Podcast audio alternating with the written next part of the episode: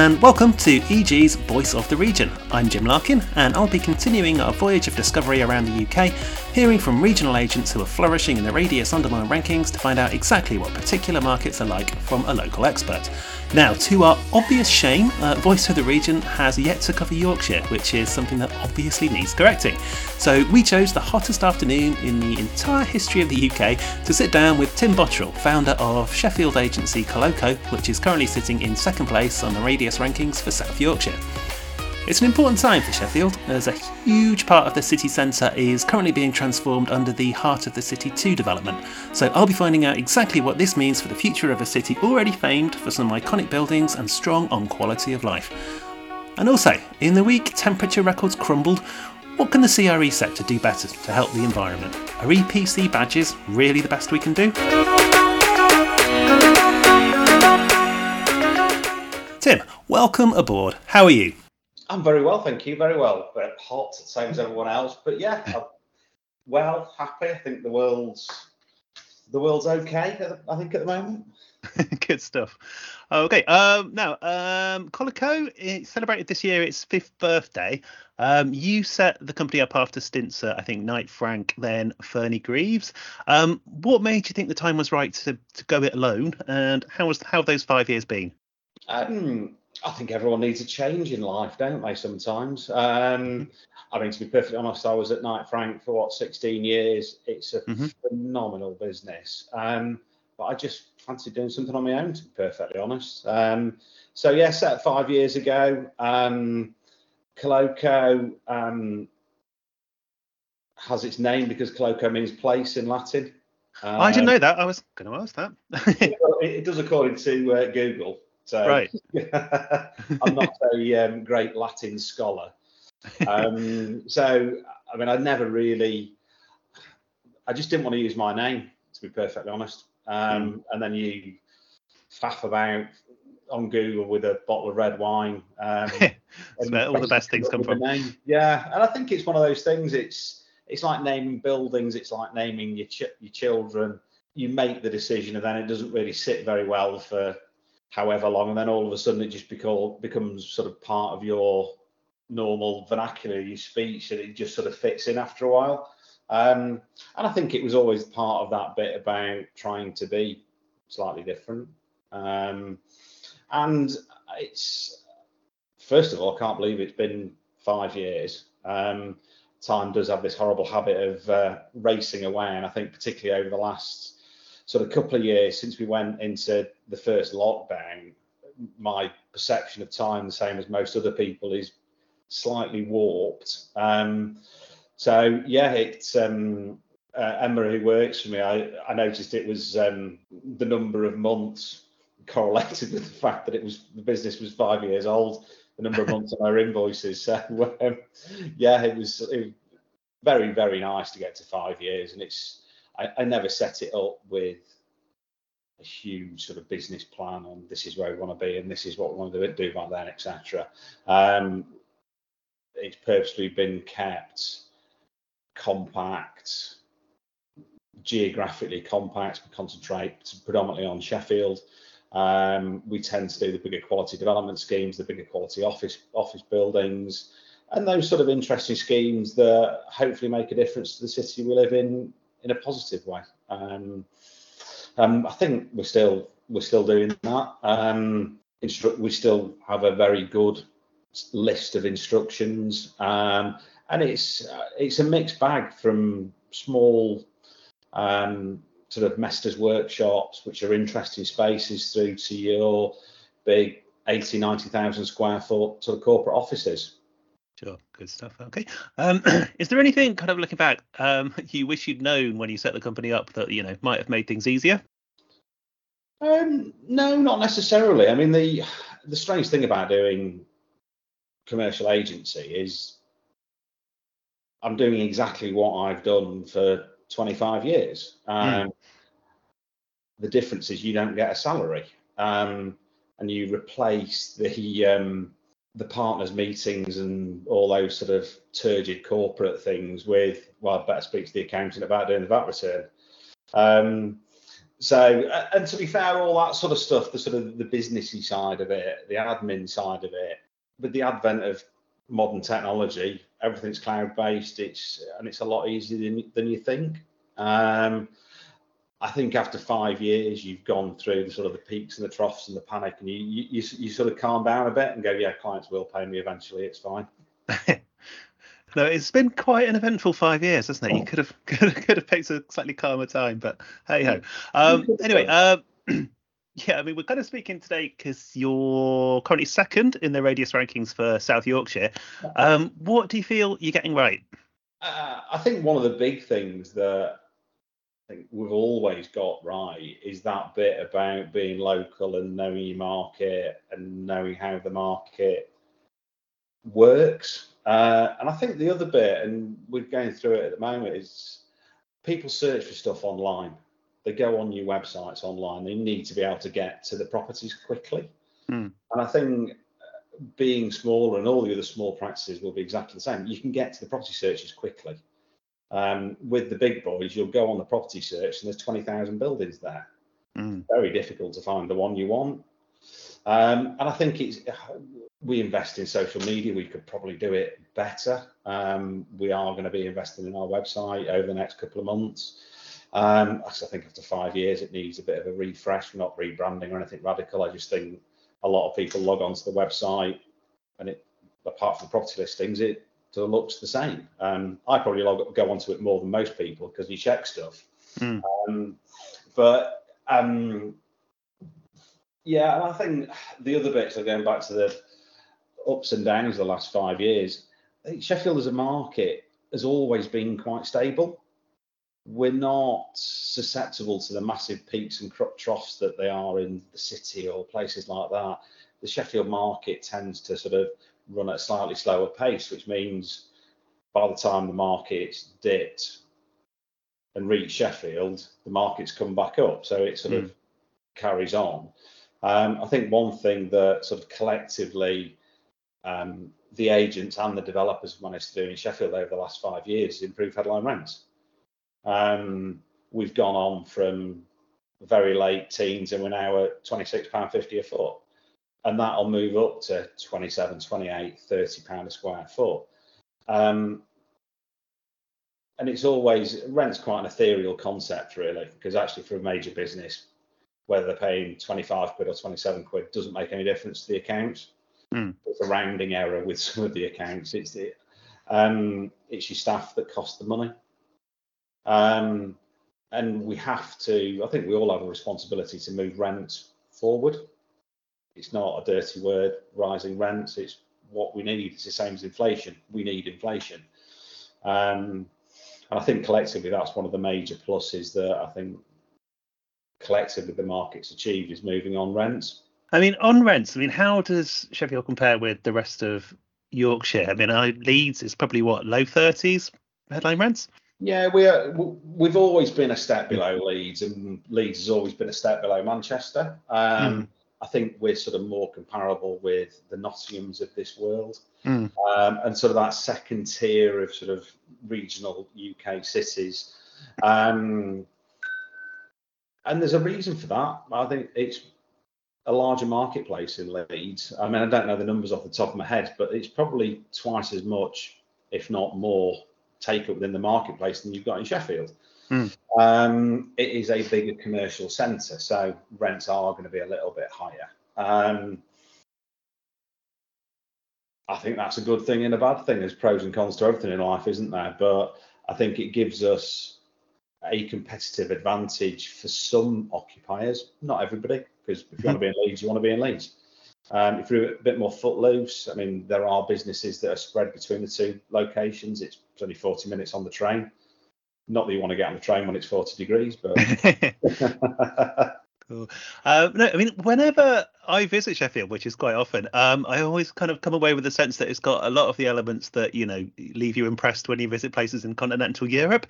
Um, like the public realm is really good. Um, it's got a low-cost tram network, loads of green space, and loads of kind of like quirky independent bars and restaurants and stuff. Um, how much of a selling point is is all of that when it comes to attracting occupiers? I think it's a massive selling point, to be honest. Um, but I think one thing that we we all potentially get a little bit distracted with is the um, the potential inward investment because inward mm. investment has, has, never accounted for a huge proportion of the marketplace.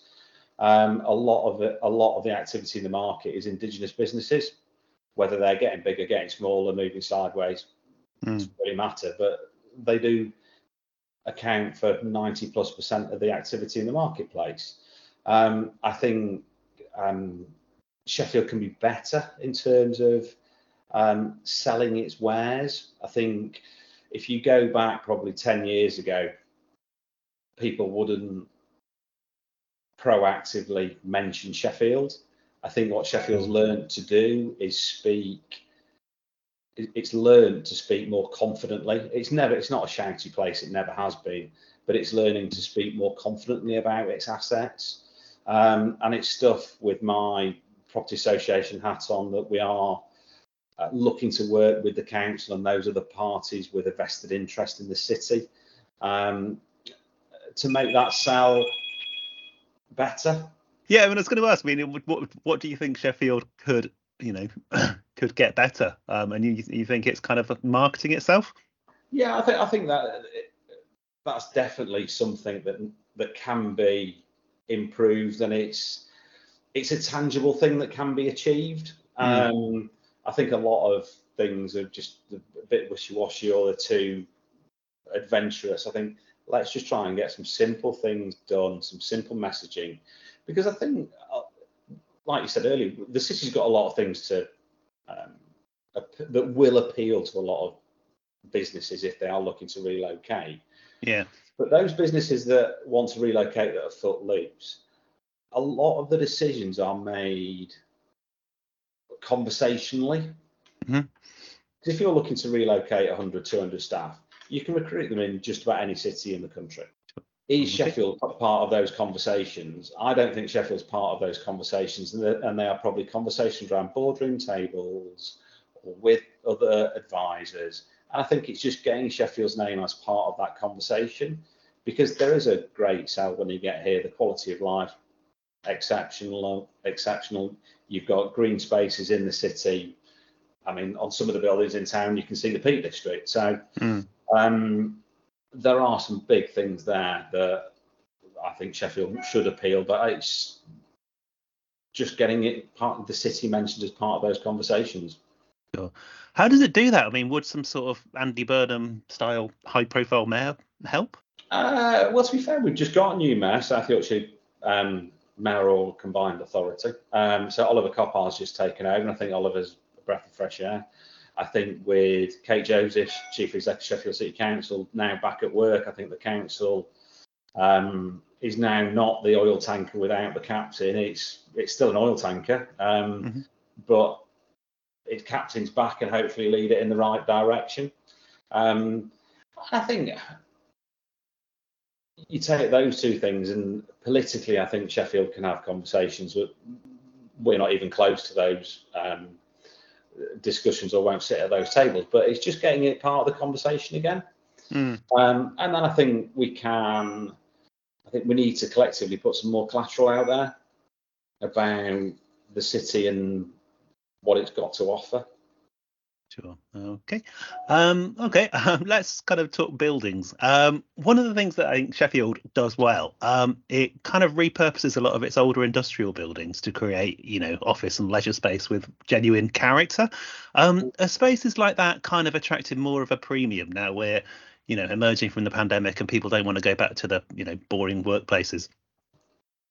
Um, I think the the quality of the working environment is so important to so many occupiers because I think during the pandemic, we all started start talking about work from home and all this mm. sort of stuff. And actually, none of these things are new.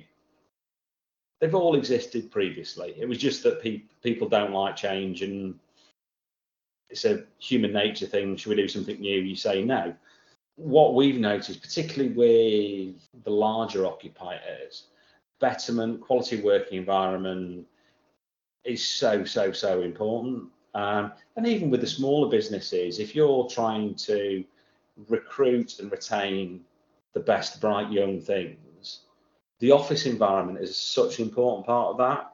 Yes, mm. fair enough, you can work from home a little bit, but when you come into the office, you have to have a reason to come into the office, and you have to have a reason to work for company A rather than company B. And the office environment is totally part of that.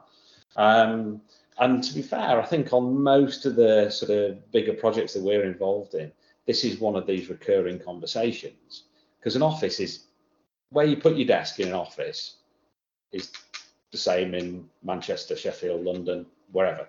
Mm. It's carpet tiles, air conditioning, LED lights, all those things. But it's the softer bits around it. It's the breakout spaces, it's the cycle storage, it's the green credentials of the building. It's all of those other little bits that differentiate buildings and cities and places. Mm-hmm. Um, so yeah, I, I, think it's very important. Um, and I think the old, the older buildings, I've always had an affinity to an old building. I, I bought an office building back, dating back, I think it was 1790s. Wow. Um, but the Park Hills of this world, um, we've just um, we've done a lot of stuff in Kelham over the years. Um, we've just got a little old Mester's workshop down on near Bramall Lane, Chelsea Yard. And the number of inquiries we have for these types of spaces is huge. Mm. People want an interesting place to go and work. Um, yeah, I was going to come on to Park Hill actually because it's kind of one of Sheffield's icons. Um, you know, um, people that don't really know it, it's this kind of 1960s brutalist behemoth high-rise housing estate, um, which Urban Splash took over. I don't know, maybe 15, 20 years ago, um, and they kind of revamped it and brought it into 21st century. Um, it's kind of still, I guess, mainly a resi scheme. Um, but can you kind of outline what difference it's made to the city's overall commercial offering and what the plans are for the next phases of development? Well, I've been involved in Park Hill now for what 10 years plus. Um, so I've done all the commercial space in Park Hill over the years. So phase one was 30 odd thousand feet. Phase two is 25,000 square feet. Phase three, we've got 5,000 square feet. Um, and actually, the the product there has always been different. Mm.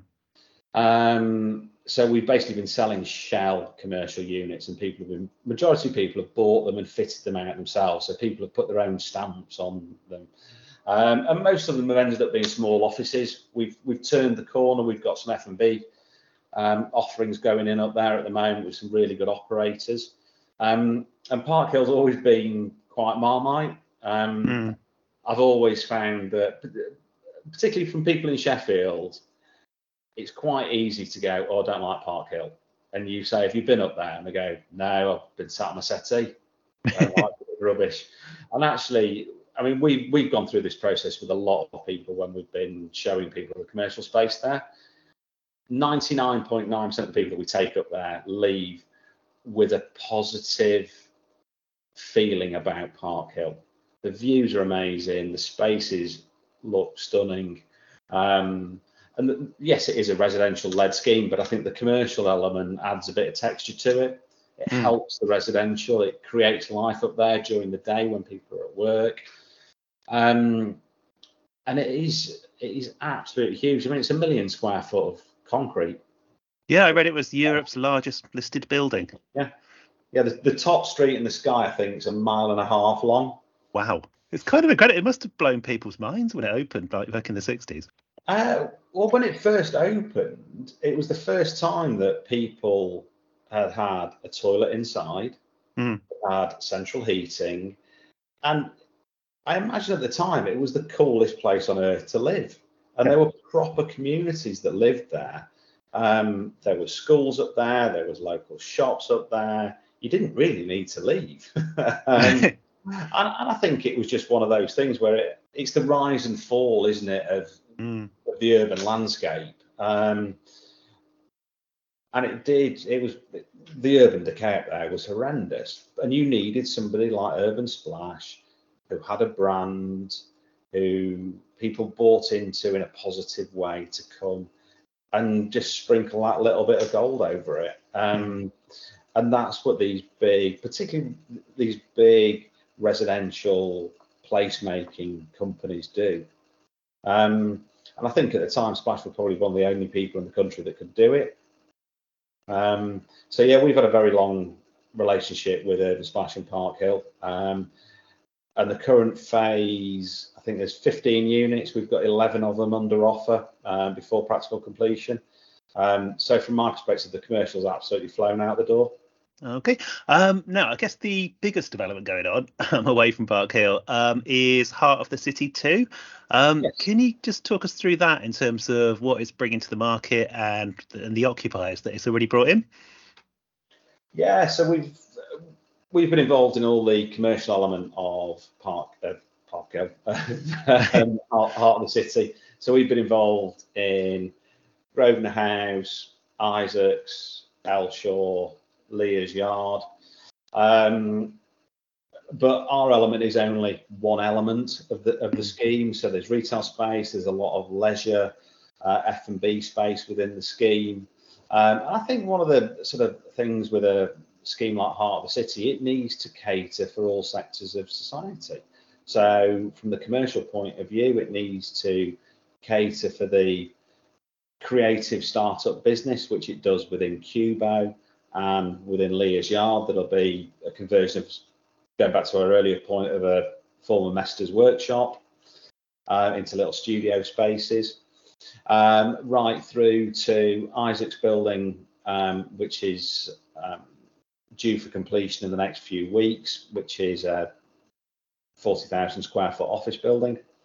Uh, within that building, we've got four floors under offer at the moment. The deals on there are obviously complete when the building itself completes. Mm-hmm. Um, I think it's one of those schemes that over the last couple of years, people have really started to notice it. Um, because also, I think over the last couple of years, people didn't come into town as often as they did. And then all of a sudden, they'll come into the city centre and go, wow, all that building's happening. Uh, where did all that come from? So I think that's been a huge positive for the scheme. And I think if we had this conversation in sort of nine months from now, a lot of the construction that's on site at the moment will be complete. Mm. So there'll be and there'll be people living there, whether it's in um, apartments they've bought or apartments that, that are rented. Cambridge Street Collective will be open, Leah's Yard will be open, the occupiers will be in Isaac's building, and all of a sudden you're going to have this sort of centre of gravity within the city centre, which I think for a long time we didn't really have. Um, and it's no one's fault in particular, just stuff happens that's out of people's control. Um, and it'll be really nice to see to have things to go and to do in the city centre and have really good quality built environment and public realm. Um, and also sort of harking back to one of your other points, we're going to have a park in town as well. Oh well, is that part of it? Um, so that's part of Heart of the City. So it's Pounds Park. So as part of Heart of the City, and it's creating those green spaces which just add texture to the city in a positive manner. Um, but there's also other stuff happening within the city centre. That, so there's a Future High Street Fund stuff, um, which is about regenerating Fargate, bringing upper floors back into use. I think that the simple logic, and this is an agent saying it, so it is going to be simple. It's just people. It's getting people living and working in town, and if you can achieve that, then you, the knock-on effects are huge very simply, there's people who want to park the car or get the bus into town, and they'll have to pay to do that. They'll go for a coffee, they'll go for a sandwich, they'll go and meet their mates, they'll then go to the shops. And it's getting that. One of the big challenges we came out of lockdown was getting that pound out of people's pockets and get that pound circulating because that pound doesn't get spent once. That pound gets spent 50, 100 times. Mm. Um, and it's getting that and that was the challenge we came out of lockdown is getting those pounds circulating again. And I think we're back at a sort of a sensible point now. Um, I remember, I don't know, it must have been about 15 years ago. So people were talking about a development called Sevenstone, which was like this kind of grand initiative to, you know, reinvigorate the retail offering. And then it became Sheffield Retail Quarter, and it was talked about, and nothing happened for years and years. And I think that's kind of now part of the overall heart of the city to kind it of is, development. Yeah. Um, um, is that? I mean, I don't know how how complete it is, but do you feel like that's made Sheffield City Centre much more of a, a re- retail proposition? Um, I think if you look back at the previous iterations of the scheme, they all reflect they're all reflections of a moment in time. Mm. And I think uh, my own personal view here, we could have been left with a awful big box retail scheme that crashed. Mm. It happened in other cities. Luckily, we hadn't committed to the scheme at the time. You've now got a scheme that provides a lot more mix in terms of uses. So you've got people working there, people living there, people visiting there, and yes, there's a retail element, but there's also an F&B element. Um, there's also op- leisure opportunities in there. So I think it's a, a considerably more balanced scheme, and I think that's more a reflection of now, and I think it's more sustainable as well going forward. Um, I think that sort of high street retail is will never go back to what it was, um, which is a good job that we haven't got loads of 10, 20,000 square foot empty retail units in town. yeah. okay. Um, no. Um, Sheffield uh, is also very popular as a student destination, um, which obviously is great for employers and the nighttime economy and stuff like that. Um, is there a slight battle for space going on between office and student resi? Um, I'm thinking of the example of uh, Crown House, which I opened maybe 10 years ago or something, um, stood empty for a bit, and then that's now been converted to student resi. Um, does that leave you with enough office stock? Um, I mean, I think last cycle basically mopped up all of those office buildings that were struggling and the values had reached such a point that it was viable to convert them into student housing. Uh, or, to be fair, private apartments, whether they're for sale or for rent.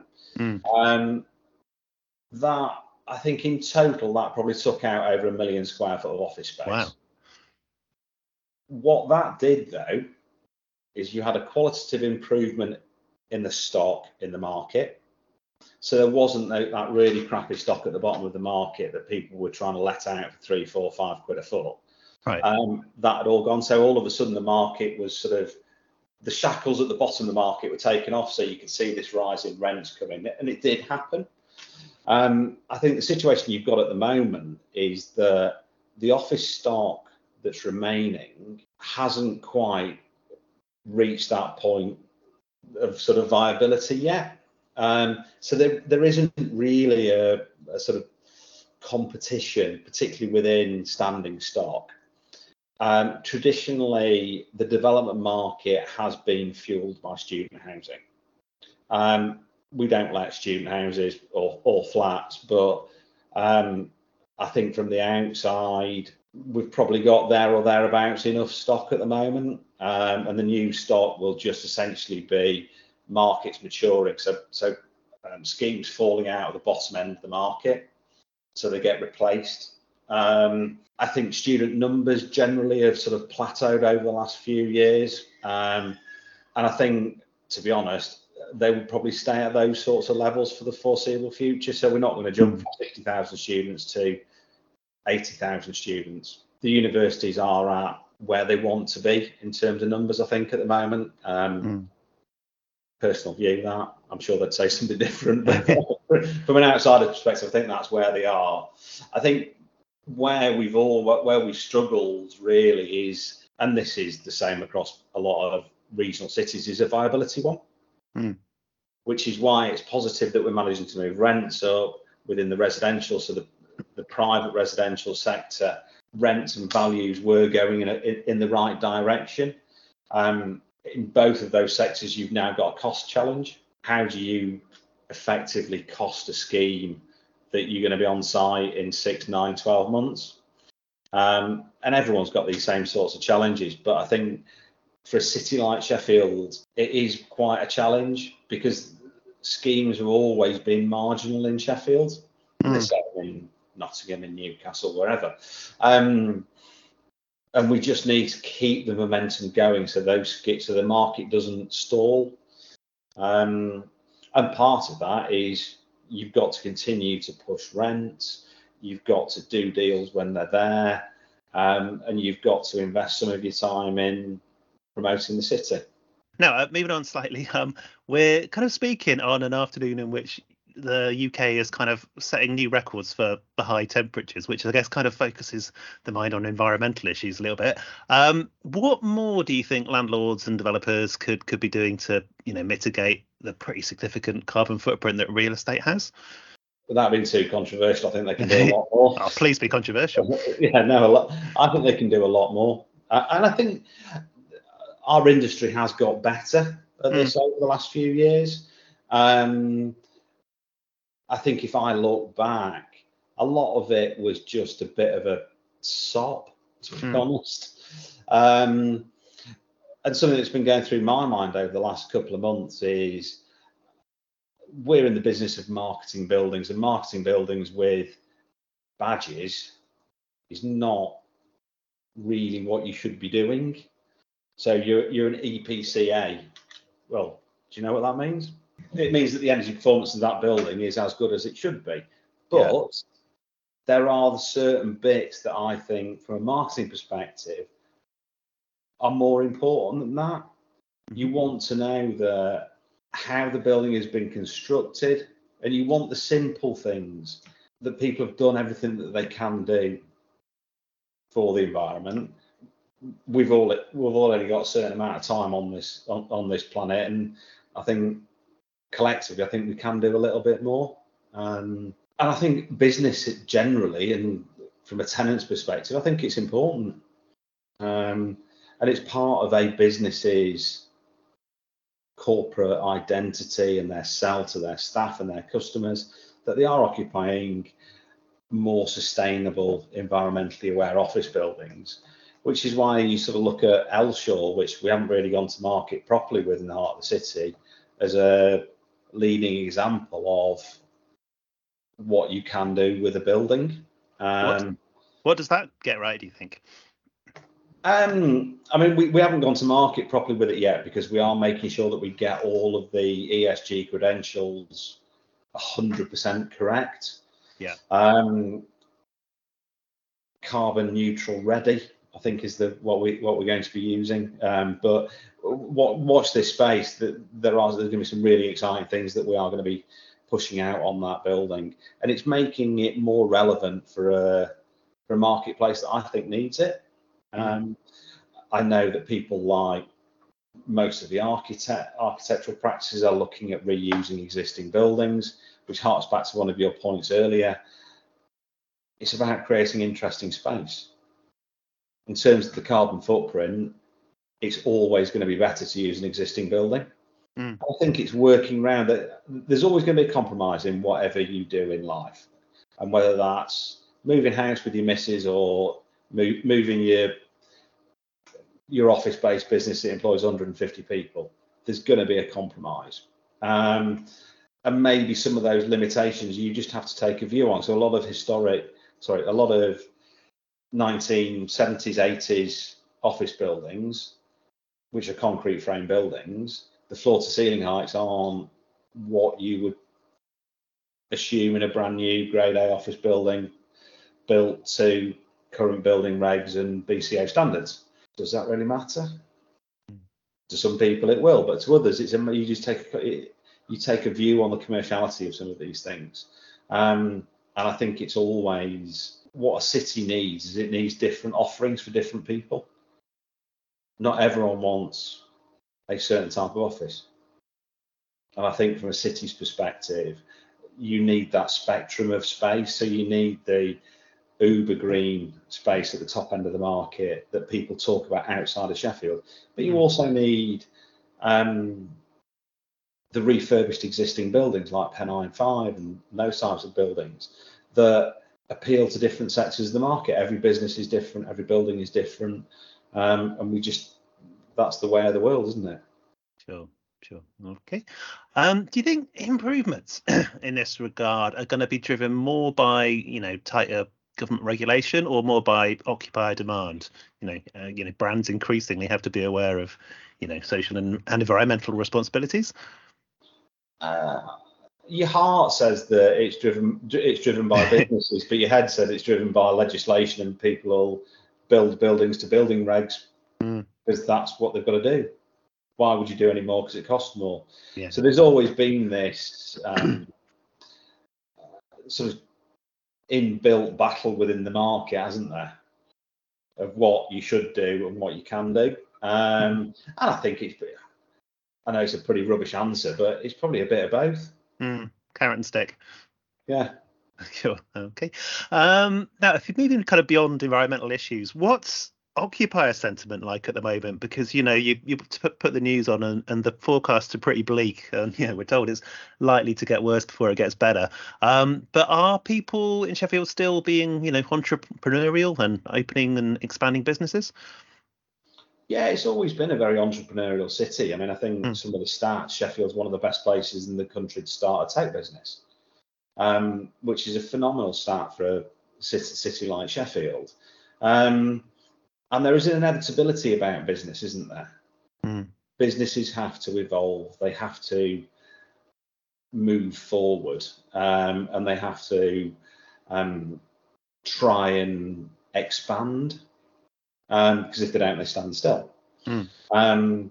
so I think more of the sort of point is that a lot of the, and these are sweeping generalizations, the larger occupiers are still watching to see their contemporaries move into new office space and how they operate new office space.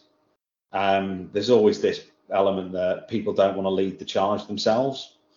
So if you've got a thousand, two thousand, three thousand, four thousand members of staff, when you move office, it becomes exceptionally political. It's a massive investment, and there's comfort in the fact that five other businesses have done it recently, and here are the lessons that they've learned. How much does working at home have an impact if you've got a thousand staff? Five percent of the staff in, well, that's actually quite a lot of space.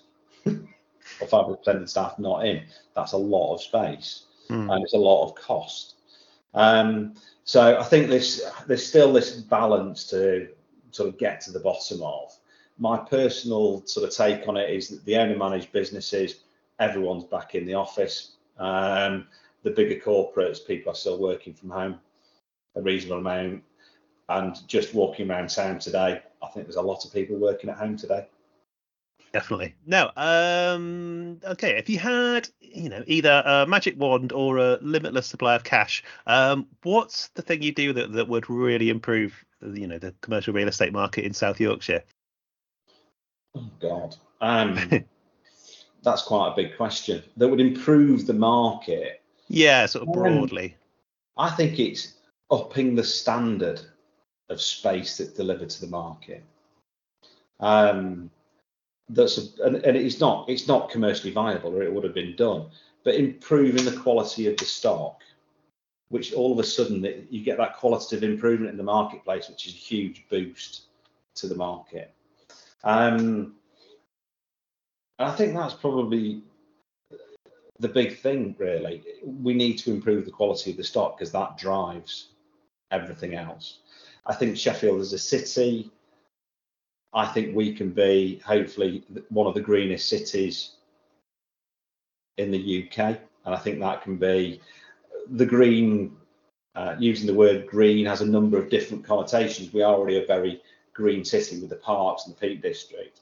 Environmentally, so on the ESG side of things, we can be a lot greener, and I think it's investment in those areas that make the city stand out and make it more interesting and make it more appealing to people.